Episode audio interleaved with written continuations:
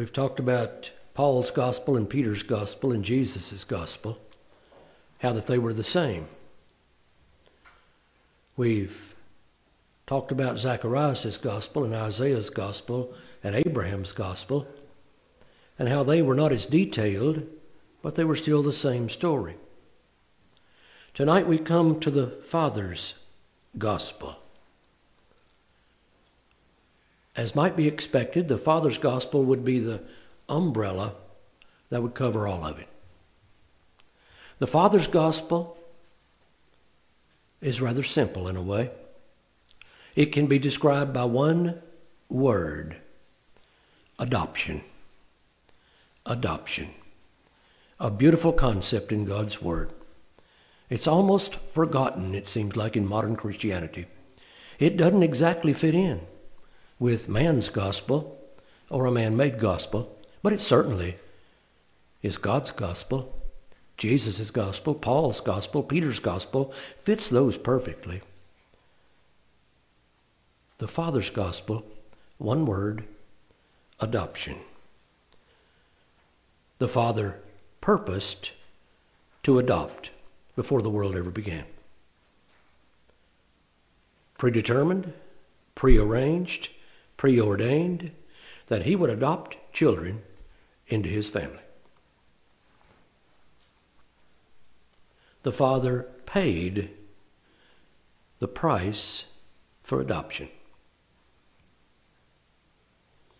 You say the son is who paid. Yes, he did. I don't deny that. He paid with his life, he paid with his blood, but the father paid with his son. So that he would give his son so that all the adopted children could be paid for and be officially his. That's part of the Father's gospel. The Father's gospel adoption, in that God prepares the adopted by giving them spiritual life, giving them His nature, giving them what it would take for them to know that He is their Father. He does all that. That's all included in, in adoption. The Father's adoption, the Father's gospel, adoption. In the end, all that are adopted, each one, will have inheritance, eternal inheritance. That's part of adoption. When you adopt a child, that child becomes your heir to inherit what's yours. Adoption, the Father's gospel. We only find the word adoption five times in the scriptures, four of which we'll take up tonight. The other one we could include, but it kind of fits. It would just take longer to bring it in. I choose to leave it out. It's about it's about the natural nation Israel and them being adopted children too. But and that would tie to what we're talking about tonight. But for the sake of time, let's go to four. Four places we find adoption. Ephesians 1 and 5. Having predestinated us unto the adoption of children. That's the God purposing, planning, arranging, predetermining, predestinating. Having predestinated us unto what? The adoption of children. Galatians 4 and 5. Here's the paying for it part that we might receive the adoption of sons. That's the word where we find the word in Galatians. We find it twice, adoption. We find that word twice in Romans chapter 8. Romans 8:15. You have received the spirit of adoption, whereby we cry, Abba, Father. In the receiving of adoption, through the work of the Holy Spirit, we come to know the Father as Father and are able to cry to Him and call Him our Father. That's a step in adoption. You see, adoption's a process. It's not a one time event, it's an eternal process. Part of it before time, part of it beyond time, part of it in time. The last place we find adoption, Romans 8:23. Waiting for the adoption Well, I thought it already had happened. Parts of it have, parts of it haven't. Waiting for the adoption, to wit, namely, the redemption of the body, resurrection. Resurrection of the bodies from the graves, resurrection of the bodies from death, to be changed in the image of Jesus Christ, to go and enjoy the inheritance that's the last of adoption. It's a long process. It never ends, quite honestly. We'll always be God's adopted children. It was always God's purpose, and we will always be heirs of eternal glory and inheritance. It is quite a word, adoption is. I've come to believe it's the ultimate word in salvation. Let's go over these four places that we just talked about. We're going to repeat some things tonight, but that's on purpose to kind of emphasize. We're going to go over these same four places where we found that word adoption, and each place we're going to widen out the context just a little bit so you can see how it sits in God's Word. In that first one, in Ephesians chapter 1, where God determined and arranged from eternity past to adopt children into his family, Ephesians 1 and 4. According as he hath chosen us in him before the foundation of the world, that we should be holy and without blame before him in love, having predestinated us unto the adoption of children by Jesus Christ to himself, according to the good pleasure of his will. There's the before time phase of adoption. That God determined, predetermined, preordained, foreordained that he'd have a family full of children adopted into his family. Before we leave Ephesians chapter 1, just drop down to verse 11 and we'll see a statement about the inheritance there. The inheritance, each one that God predetermined to be his child in verse 5 ends up with inheritance in verse 11. In whom, in Jesus, we have obtained an inheritance being predestinated according to the purpose of him who worketh all things after the counsel of his own will. The idea that a part of this process of adoption occurs before the world began, and the consummation of this adoption will be eternity future, where we will have our inheritance that was deemed to be ours before the world began. The second place we found adoption was in Galatians. In this place, we're talking about the payment that was necessary, the required necessary payment to make the adoption happen. They tell me adoptions are expensive. I once lo- loaned to a lady who was going to China to adopt a little girl. I loaned her a, a money belt, but it was not the kind that go around your waist, it's the kind that go on your calf. I thought I was clever, I don't know. The crooks are probably smarter than me. When I would go to the Philippines, I had one money belt around my waist. And I had some in there. But I had my stash around my calf. My idea was that they'll, they'll, they'll stop me and the thieves will tell me, give me your money, and, and I'll, I'll give them the money belt. Oh, I'll, I'll just be very cooperative, but then I'll try not to look down at my calf and expose the stash. Well, she was going to China, and I think she had to carry $15,000 in cash. That was years ago. I don't know what it'd be now. And she was concerned, and I said, Let me loan you something. And I loaned her my little calf money belt. She was so tickled, and she got her baby and came back home. Anyway, all that story described that it cost money to adopt. We had some friends in Florida, and I think they lost $30,000 when they got conned. When they got conned and it was a scam. So it's expensive. But all these dollars don't hold a candle to what God paid to adopt you and me. Galatians 4 and 4. But when the fullness of time was come, at God's appointed time, the time he'd always known and determined, when the fullness of time was come, God sent forth his Son made of a woman. He would come into the world as a child, made of a woman, made under the law, subject to the law, to redeem them that were under the law, to pay, to, pay the debt, to buy back the captives, to put us in God's possession, to pay the necessary price. The necessary price for what? To redeem them that were under the law, that we might receive the adoption of sons. The price has been paid.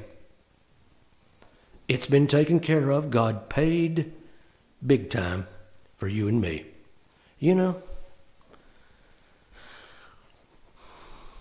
you might pay money to adopt an orphan child. Be a good thing to do. But don't ask me to kill my son so I can adopt somebody else's son. That's way out there, isn't it? That's something else. That's what God thinks of you. That's what Christ thinks of you. God gave the Son, Christ gave his blood, his life, to pay the price that you might have the adoption of children. This process of God, eternity past to eternity future, and at an appointed time, God gave his Son to pay for the adopted children. The next place we found the word adoption was in Romans chapter 8. Romans 8 and 14. For as many as are led by the Spirit of God, they are the sons of God. For you have not received the spirit of bondage again to fear, but you have received the spirit of adoption. There's the word again. Spirit of adoption, whereby we cry, Abba, Father. What happens with adoption? Part of the process, God sends His Spirit into the adopted child in order that the child have spiritual life, have God's nature, know the Father, so that the child might cry, Abba, Father. Two words, one Hebrew, one Greek in the original. Abba, an affectionate term that a little child might, in arms reaching, say Abba. And the other, a very reverential, honorable term, the Greek word that's translated here, Father, so that you would know him as your daddy and you'd know him as your father. And both are awesome. How do you do that? How do you know that? How can you know that? No man can know him except God reveal himself to him. How does God do that? Through born again, through regeneration. But regeneration and born again aren't the same as adoption. It's different. Hopefully, we'll go over some of that before the night's over. But part of the process of adoption is the born again part, where the spirit of, of adoption comes into your heart and you're able to recognize and know your father as your father.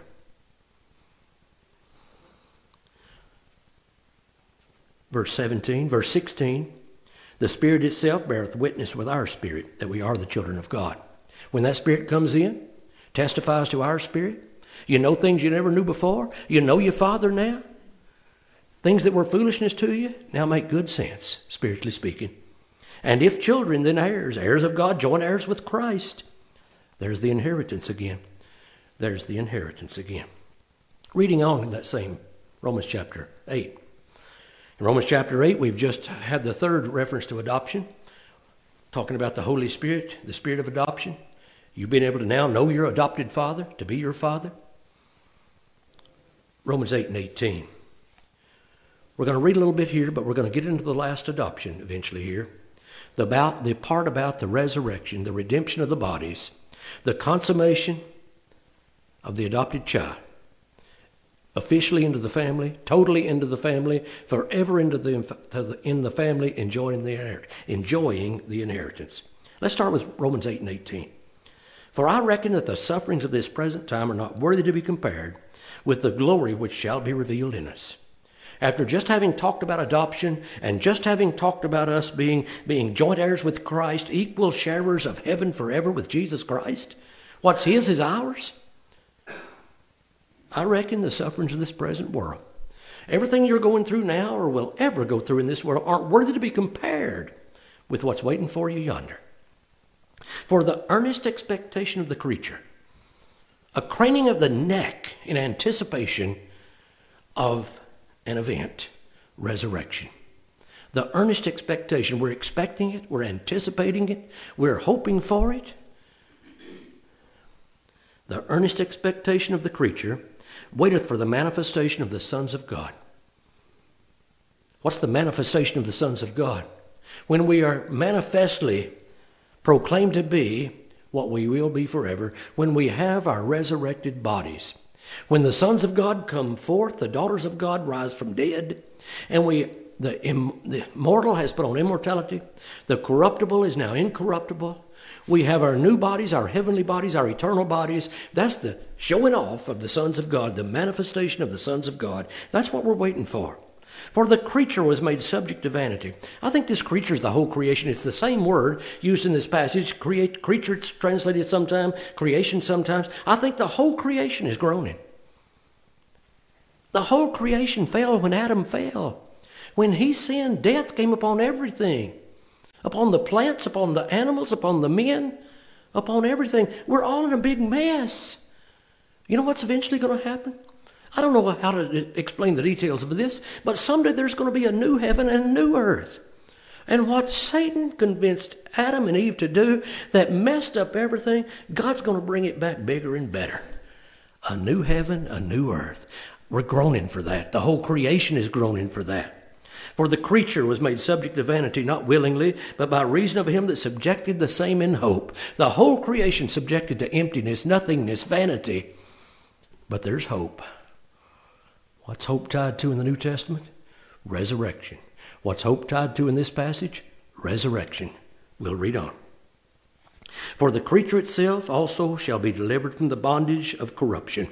Delivered from the bondage of corruption. You know what the bondage of corruption is? That's death and rotting. We'll be delivered from that. For we know the whole, the, because the creature shall itself shall be delivered from the bondage of corruption unto the glorious liberty of the children of God. From the bondage and captivity of death to the liberty and the freedom of eternal life, delivered. For we know that the whole creation groaneth and travaileth in pain together until now. A dying creation, groaning and in pain together until now. And not only they, not creation out yonder. Yes, that's included, but not just that. Not only they, but ourselves also. Ourselves also, which have the first fruits of the Spirit. We have the born again already. We have the Spirit within us, the Spirit of adoption witnessing to us that we're the children of God. But that makes us, even with a greater awareness, groaning for something better than what we're stuck in right now groaning and travailing together in pain until now, not only all the creation, but ourselves also, which have the first fruits of the Spirit, even we ourselves groan within ourselves.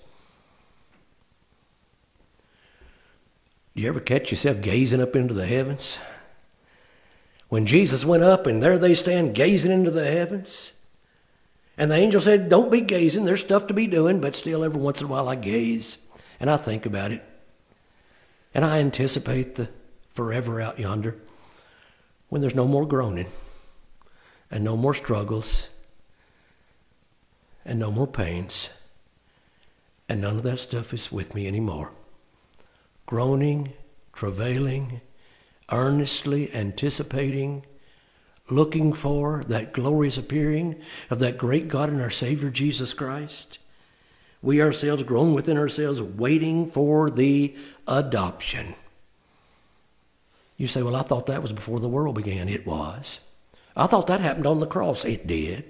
I thought that was some way connected with born again. That was kind of confusing, but I thought it was. Yeah, it was. But it's also tied to resurrection. You see, adoption's a process, an umbrella that covers it all. The Father's gospel covers all of salvation from beginning to end. Like Paul did, like Jesus did, like Peter did, the Father's gospel is the same gospel. And it just kind of overshadows all of it. And it all is kind of underneath the Father's gospel. And the Father's gospel is one word adoption. Waiting for the adoption, to wit, the redemption of our body. There it is. That's what we're waiting for the manifestation of the sons of God. When they shine forth glorified in new bodies, conformed to the image of Jesus Christ, resurrected to live forever and ever. That's a good place for an amen, isn't it? Amen. And we are saved by hope. But hope that is seen is not hope. You know what will help you right now in the midst of your struggles? Your understanding of the process of adoption, your understanding of the Father's gospel, your understanding of whose hands you're in and who loves you, and who's going to come and have you with Him forever. And oh, won't that be an inheritance? Won't that be an inheritance?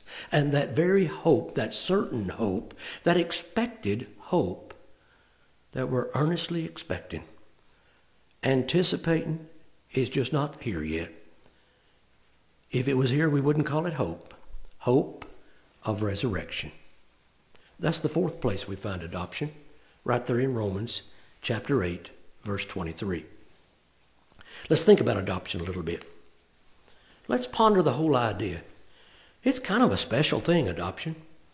You think pretty highly of somebody that'll take an orphan in and make that orphan his own child, committing that what I have will be yours one day. That's a pretty good thing to do for somebody, is it not? Adoption's a magnificent thing to do the nature of adoption, both earthly and heavenly. adoption's not hard to understand. Let's just think about it a little bit. Adoption is an action where you make a child who was not your child by birth, your child. It's a legal process where by law you go through all the steps and that child becomes your legal child and legally has your inheritance, will get what you have someday. I've been told, I'm not a lawyer, but I've been told you can't write an adopted child out of your inheritance. You can get upset with your own young'un and write him out of your inheritance. and make a new will. I've been told that you can't do that with an adopted child. When you adopt the child, you're agreeing that that child is your heir. The law protects that child. When God adopts you, you're his heir. Only legal relations are established by an adoption. Not blood relation, not what they'd call a vital relation, not a kinship by DNA. Only legal relationship is established by adoption. Keep that in mind, that's going to be important. You don't get your father's nature by being adopted. You're legally his child, but you don't have his nature. And you may not be fit to live in his house. You may not fit in. Can you imagine a situation where some multi billionaire, rich New York City guy, he's got a big heart and he got a ton of money and he lives in a mansion. And he goes way down in the deep south and he adopts some little hillbilly boy and takes him back to that mansion. You know what I figure? That boy's going to sit down at that dinner table, and he's got about 14 forks lined out up there, and he he's not even used to eating with a fork a lot of times. He just eats with his fingers at his house. It's easier to eat chicken that way, you know. And sometimes mashed potatoes aren't bad if you're really hungry. Well, he doesn't fit in at all, does he? He got a lot to learn before he can fit into that house. So just because he was adopted doesn't make him fit with the family. It doesn't give him his father's nature or the, his father's likeness. Adoption makes one an heir to the home, but does not prepare one for life in the home. Now, that's where born again is going to come in. You see, they're two separate things, they're not the same. But we'll get to that one maybe in a little more detail later. I want you to understand, though, that adoption is a legal process that doesn't give you, doesn't make you blood kin, doesn't give you the nature, doesn't make you fit for the house you'll be living in. That's important in both situations. In both situations. Something's going to need to happen naturally and something's going to need to happen spiritually to, to get over this hurdle of you being fit to live in the place you've been adopted into. Another thing about adoption. We look at a, a, a man who would go and adopt a child in this world, and we give him great honor. We have respect for such a man who would mar his own inheritance, so to speak, to adopt a child into his family that he doesn't, he doesn't owe it to. He, in a sense, would be better off without the child. Wouldn't have to pay the price. But we admire a man that'll do that. We really do. It's a respectful thing to adopt an orphan child into your family. Nobody condemns that adopter for choosing to adopt or for picking which child he wants. Just the idea that he picked a child. He went through the orphanage and he picked a child, or maybe he took half of them. But he still had the right to choose which one was his, didn't he? Well, we still admire him. It might have been great if he'd have taken them all, but you don't expect that out of him. You didn't expect him to take any, but when he took one, you admired him, and you didn't. Nobody thought about getting on his case because he didn't pick all of them, or just picked a few of them, or maybe even just picked one of them. Yet, yet, your Heavenly Father takes a lot of flack, doesn't he? He gets very little respect for his plan of adoption. As merciful and as kind and compassionate as it is to pay the price of his son to, for a child to be in his family, to make that child an equal heir with his son, that's awesome. But we mentioned the word predestinate, or according as He chose us in Him before the foundation of the world, and all of a sudden it becomes a terrible deed that well, God would choose to adopt a child. That's not the right way to think, friends. If it's honorable for a man to pay $30,000 to adopt an orphan child, it's magnified more honorable for God to pay the price of his son to adopt an orphan child and give that child an inheritance equal with that son. Praise the Lord for adoption. It's a tremendous, tremendous, glorious thing that God chose to do that and chose you as His. One more thing as we're exploring just the general ideas of adoption. I guess I guess for years I would have I would have said that justification is absolutely the supreme word with anything related to salvation. And it is an awesome word. The idea of justification, it covers, it covers some other things. Justification is is the declaration, the, the courtroom declaration of innocence when the eternal judge looks at me standing before him, but instead of seeing me as I am by my nature and by my bad deeds, he sees me washed in the blood of Jesus Christ. And in seeing me wrapped with the righteousness of Jesus Christ, he sees me righteous and innocent, and he declares such, and that is justification when God declares me to be innocent at his bench of judgment. When the eternal judge declares me to be innocent and Nothing can be held against me, and heaven is mine forever. What could be better than that? What's adoption? Adoption is when God makes a choice that He'll be my father, and He'll make a choice in the same action that I'll be His eternal child. You know what the eternal judge doesn't do in justification? He just acquits you of your guilt, but he doesn't ask you to come home with him. When you stand before the judge in a courtroom in this land, and the evidence is brought, and you're declared to be innocent, you didn't do anything, the judge declares you that, and you say, Phew. But he doesn't say, Come on home, I've got a bedroom for you, and I've got breakfast for you in the morning, and you can just live with me forever. No judge does that in the act of justification. That's not part of it. But in adoption, God goes beyond being the eternal judge. And he takes the role of your heavenly Father. And he says, Come home with me. I've justified you. I've done that part. That's a part of it. But the adoption part is the umbrella that covers even the justification. The utmost word for salvation in God's book, I think, is adoption. The one word that describes the Father's gospel is adoption. It's a fantastic, wonderful, glorious concept that God chose you to be His eternally. Adoption. The more I think about it, the more I love it. Let's think about adoption and regeneration now, born again. Let's think about the differences in those two. They are distinctly different acts of God. The adoption is a long, drawn out, eternal process. The regeneration, born again, is an instantaneous moment in time. When the Holy Spirit, the wind moves as He pleases, and so it is with everyone that's born of the Spirit of God, that's born again, that's regeneration.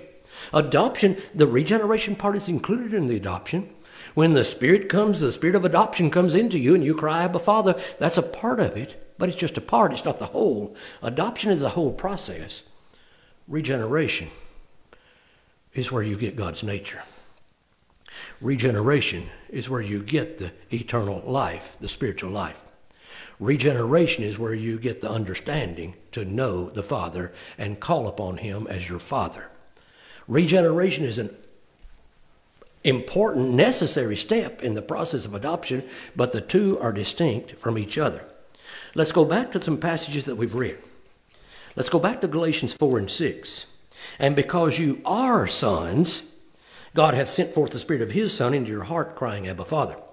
We've got two things in that verse because you are sons.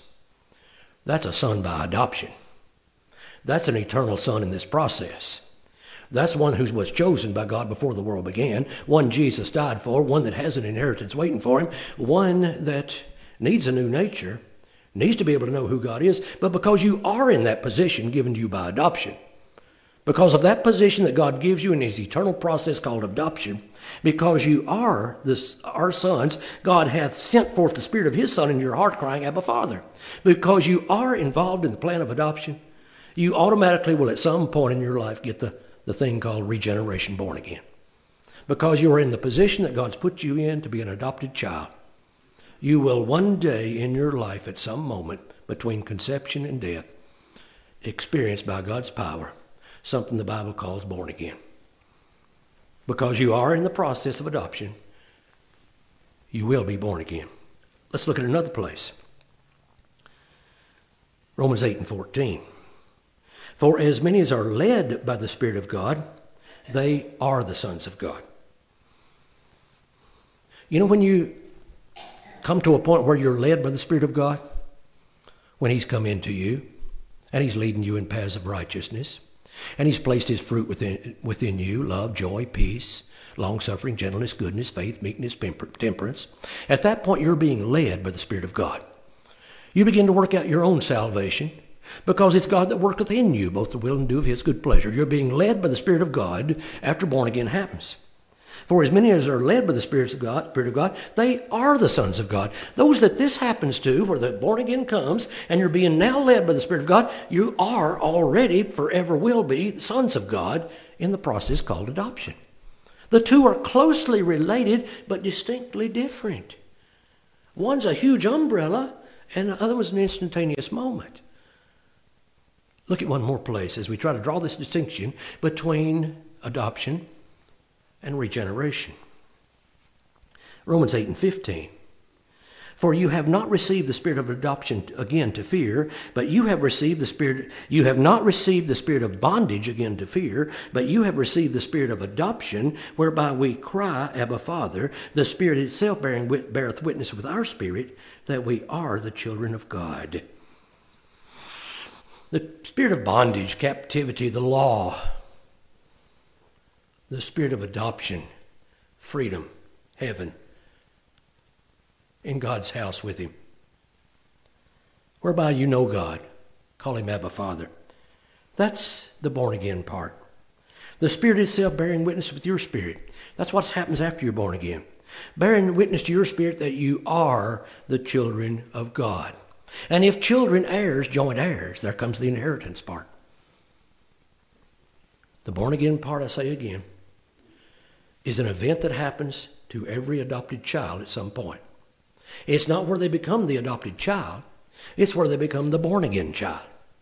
It's not where they become legally gods, it's where they become nature, by nature gods belonging to God.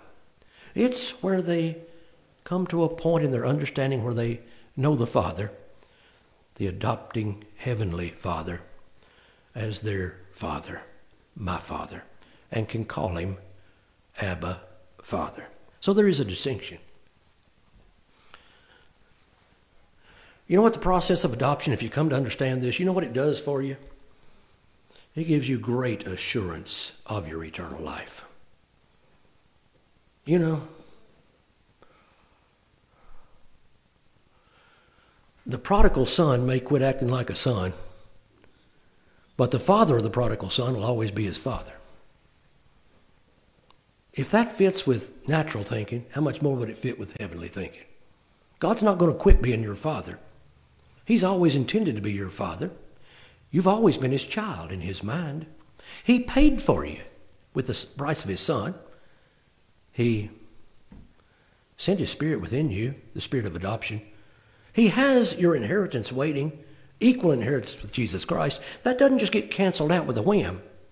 And nobody can pluck you out of that relationship, that process that's eternal called adoption. That process started before anything else even existed. Before there was a devil, there was adoption in God's mind. Before there was a creature to adopt, there was adoption in God's mind. When the devil will have been sent to the lake of fire and you enjoying your inheritance for eternity, do- adoption is still a process. It's eternal in the mind of God.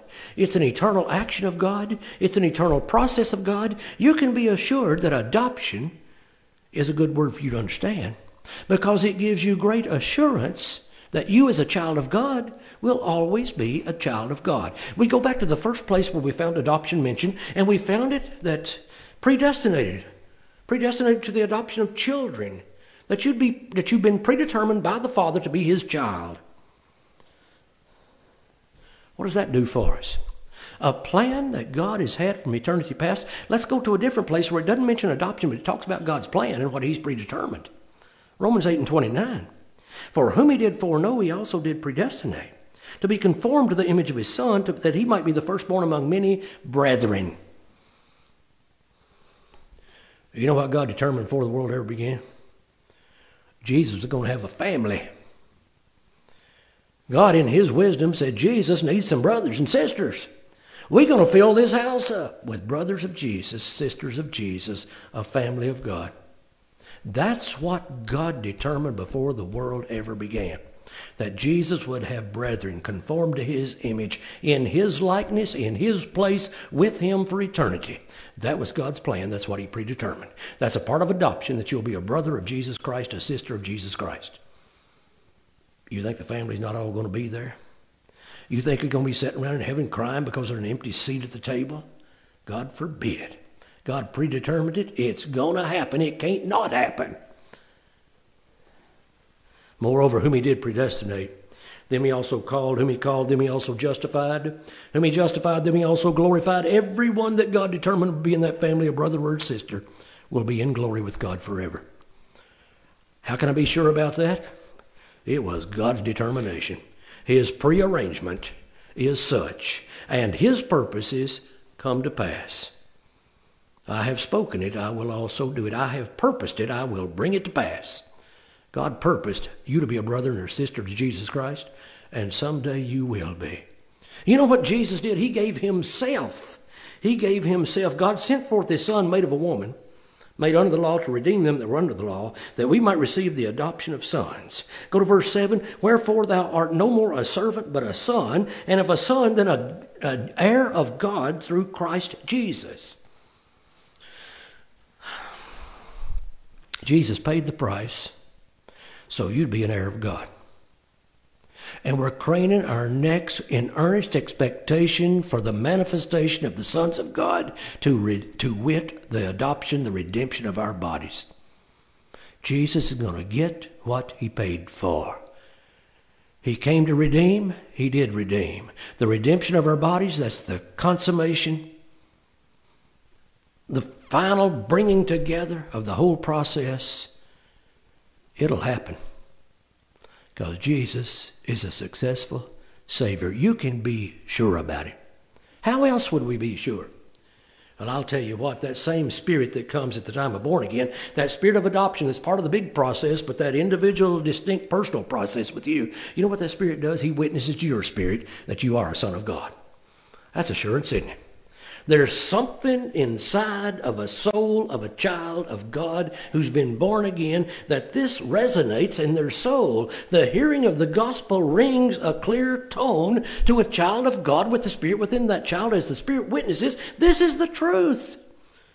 And the truth will make you free, where you're not in fear of bondage anymore. The Spirit of adoption has given you a witness in your soul that you're an heir of God. The Spirit itself beareth witness with our spirit that we are the children of God. And if children, if children, then heirs, heirs of God, joint heirs with Christ, it comes with the territory. If you're a legal heir, if you're a legal child, you're a legal heir. If you're an adopted child, you have an inheritance. How much inheritance? A cabin out back somewhere? Equal heir with Jesus. I can't understand that. Whatever's his is mine. And whatever mine is mine is his. To the point that we've become one with each other. What an awesome inheritance waits us. The riches of the inheritance of the saints. Paul prayed that we might know that, that we might get a little grip on that. That's a good thing to know. That's a good assurance to have that you're a joint heir with Jesus Christ. No more a servant. It's not, it's not a servant and an owner relationship. It's not a slave and a master relationship. It's a child and a father relationship. And I know there's bad fathers in this world, but this is not one of them. This is not one of them. This is a father who gave his eternal Son, Jesus Christ, for you. Now, that's a good father, isn't it? That's a father with love. That's a father with your best interest in his workings. You're going to have that joint inheritance with Jesus Christ, thanks to the Father's gospel, which is adoption. Interesting little trivial tidbit about the Bible.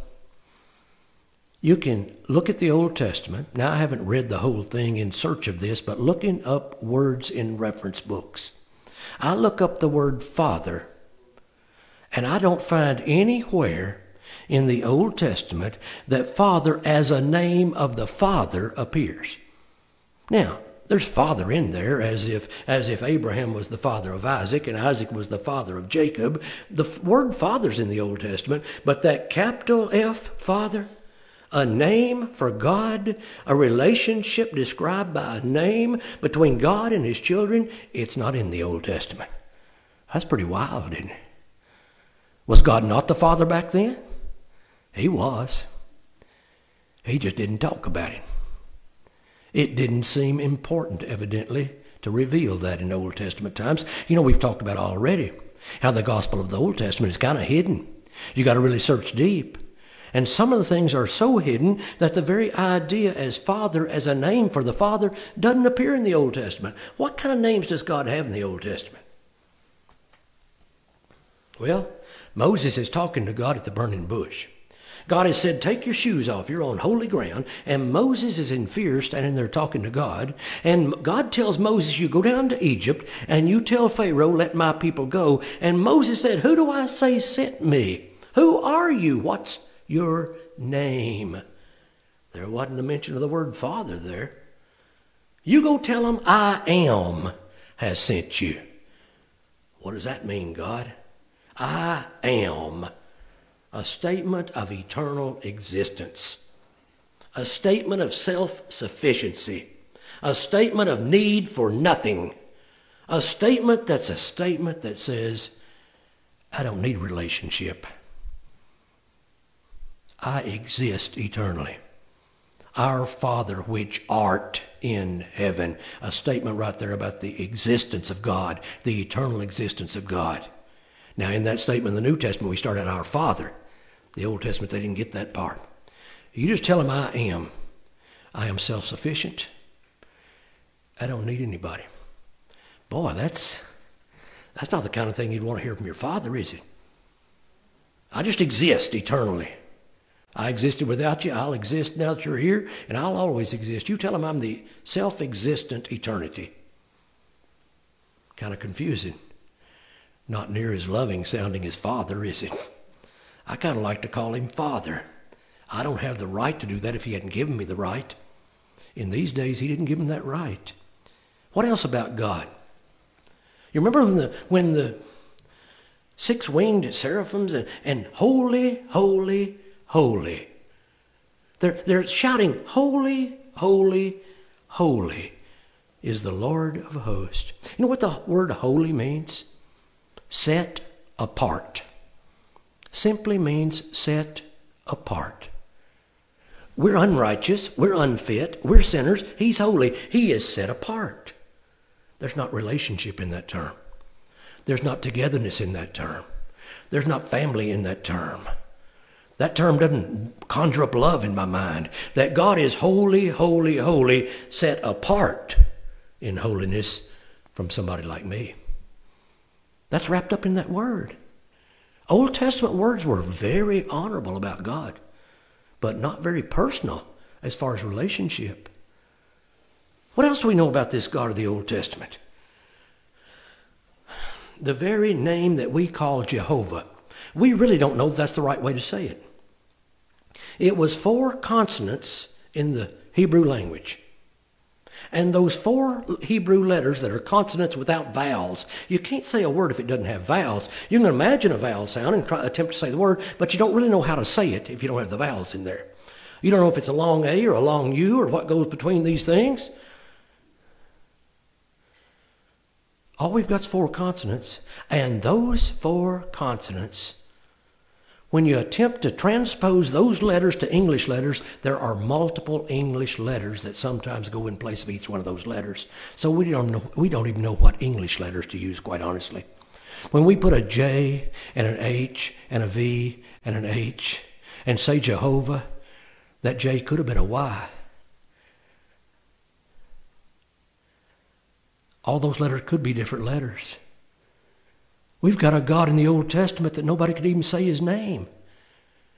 Nobody was allowed to say that. They couldn't attempt to put vowels in there. It was just the Jews' rule. You don't say his name. Not only did he not have the name Father with a capital F, he had an unpronounceable name.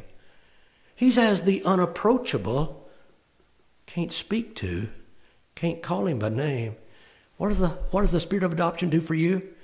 It teaches you Abba, Father. They didn't have that. They had born again, but they didn't have this personal relationship. It didn't exist in their realm of existence in this world. Did Sinai invite anybody to God? Did it conjure up an invitation, a personal invitation for you to just come on, come on, come on? No, you know what Sinai did? All the thunderings, and all the lightnings and the mountain quaking. And it said, Moses, he exceedingly quaked. And you know what the people said to Moses? Said, You go talk to him. If we talk to him, we'll die. What kind of relationship is that? He was a good God, don't get me wrong. But it was different times. And not only did they not call him Father, they did not sense him as Father.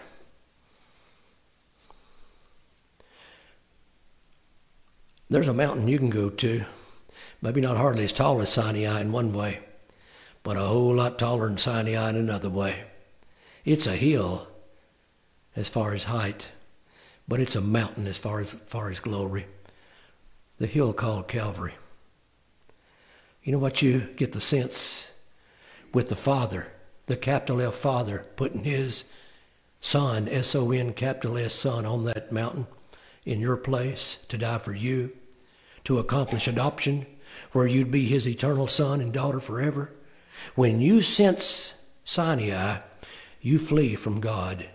It doesn't invite a relationship, but what does Calvary do? Come unto me. Come unto me. I gave you my son. Come unto me. You're my child. The love of the Father is announced by Sinai, by Calvary, in a way that Sinai never could have imagined.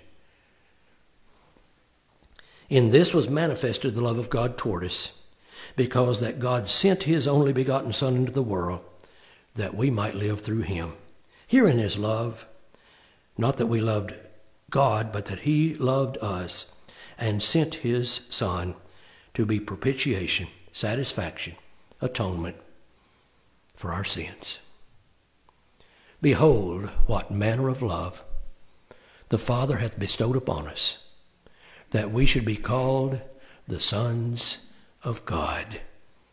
There's no way to get a grasp on that kind of love. The Father is used, the word Father, capital F, is used 242 times, the best I could figure, in the New Testament. Not once in the Old Testament, 242 times in the New Testament, describing your relationship to your eternal Heavenly Father.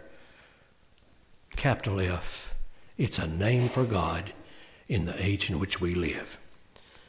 John 5 and 20. Jesus said, For the Father loveth the Son, capital S. You don't, you'd reckon that. That makes sense. John 16, 27. For the Father himself loveth you. In John 17, Jesus would pray in his prayer, Father, let the world know that you love them as you love me. The love the Father has for his eternal capital S Son is equivalent to the same as the love that the Father Himself has for you. The words of Jesus Christ. Calling Him Father, connecting that with love, relationship, fellowship, togetherness, kinship, family. 1 John 1 and 3. And truly our fellowship is with the Father and with his son Jesus Christ. They didn't have that in the Old Testament. There was no such thing as fellowship with the Father. There was no word Father in the Old Testament describing the relationship that God has with his children.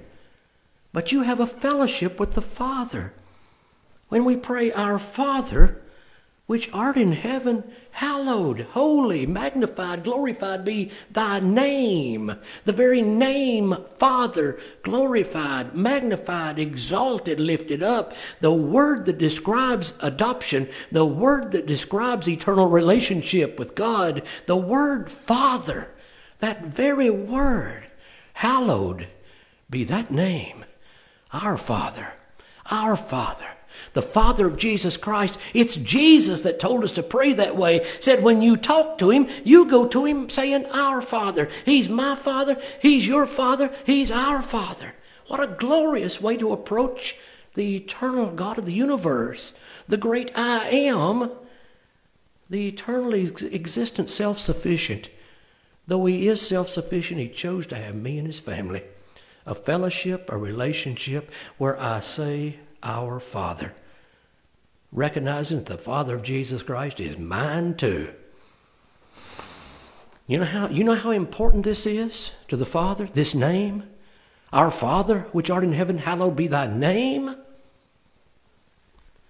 Matthew 23 9, the words of Jesus Call no man your father upon the earth, for one is your father. That's pretty serious. It's a name that according to Jesus is reserved only for God. Is that really what that says? That's really what that says. Is that really what that means? I think it is. I think we abuse it. I think we take his name in vain. I think, especially if we were to call a preacher father, when there's one father who has that one name. And you know what I'd prefer to do? even my earthly dad, let's just call him dad, or pop, or mighty good friend and buddy, but let's save the name Father, that glorious name Father that means so much to us. God said, That's my name. That's my name. Don't call anybody Father but me. What a glorious name. Don't take the name uh, of the Lord in vain. Is that included in that commandment? I don't know. Maybe I'm going too far. I'm not trying to make a law out of it. I'm just trying to show you the respect that that name should have. that it should carry the very concept idea of a father who's adopted you into his family. It's precious. It's precious. If any man will serve me, him will my Father honor. That we honor the Father in his name, and in return, in this relationship, this family, he honors us. That's pretty awesome. So that we let our light so shine that we may be seen among men and glorify our Father which is in heaven. 200 plus times. Capital F Father, New Testament word, describing a relationship, a family, adopted children, Heavenly Father. Let's close with a little bit of application. To know the Father has adopted me motivate, motivates me to live as a child of the Father. I'm not talking about how I get to heaven. I'm not talking about how I get born again. I'm talking about how I live my life as a child of the Father. Does that call for something? Let's see if it does. 1 John 3 and 1. Behold, what manner of love the Father hath bestowed upon us, that we should be called the sons of God, that He's made us His children. What manner of love did that take? The whole process of adoption, the love involved in it. Beloved, now are we the sons of God. And it doth not yet appear what we shall be when we get the inheritance. But we know that when he shall appear, we shall be like him. What did God predestinate? That we'd be conformed to the image of his Son, that he might have many brethren. When we get up there, we're going to be like him, in his image, in his likeness. We know that when we shall when he shall appear we shall be like him for we shall see him as he is and every man that hath this hope in him purifieth himself even as he is pure the idea of getting a grasp on the relationship of a heavenly father and adopted child and what manner of love that is and the wonder of what waits for us as heirs of God joint heirs with Christ that the Father has an inheritance for eternity. And anybody that has that hope, it's a real hope, a certain hope. It's a process that can't be stopped. Every man that hath this hope in himself purifieth himself even as God is pure. That we might become a little more conformed to his image while we're here. Be ye holy as your Father is holy that we would purify ourselves as He is pure, that we would try to be what we are? Do we owe that to God? I'm not talking about how we get in the process of adoption. That's all of God. I'm not talking about how we can manage to do that step called born again. We can't and we don't. God does that. But I'm talking about once you have that life in you, living the life, purifying yourself as He is pure. If you have this hope in you, of one day being conformed to his image, seeing him like he is, and being like he is, and you're awed by the wonder of God's love that would arrange all this, then take a step in the right direction and be his child. Ah, that's not being his child adopted sense. That's not being his child born again sense. That's being his manifest child. Something that would be observable by those around you as one that was like God in that family. One that would be recognizable as a child. Yes, a child by adoption. Yes, a child by born again. And be a child by acting like a child, portraying yourself in such a way that you'd be a representative of a, of a family of God. John 1 and 12. As many as received him, to them gave he power to become sons of God even to them that believe on his name. That verse by itself is a tricky verse. You take it by itself, and it won't mean what you think it means. Because it doesn't mean what it seems to mean when you take it by itself. You don't have the power to become a son of God in adoption.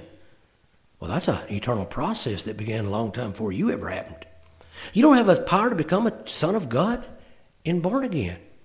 Because until that happens, you will not come, and no man can come, and it's all foolishness. You see, he has to come for you will come.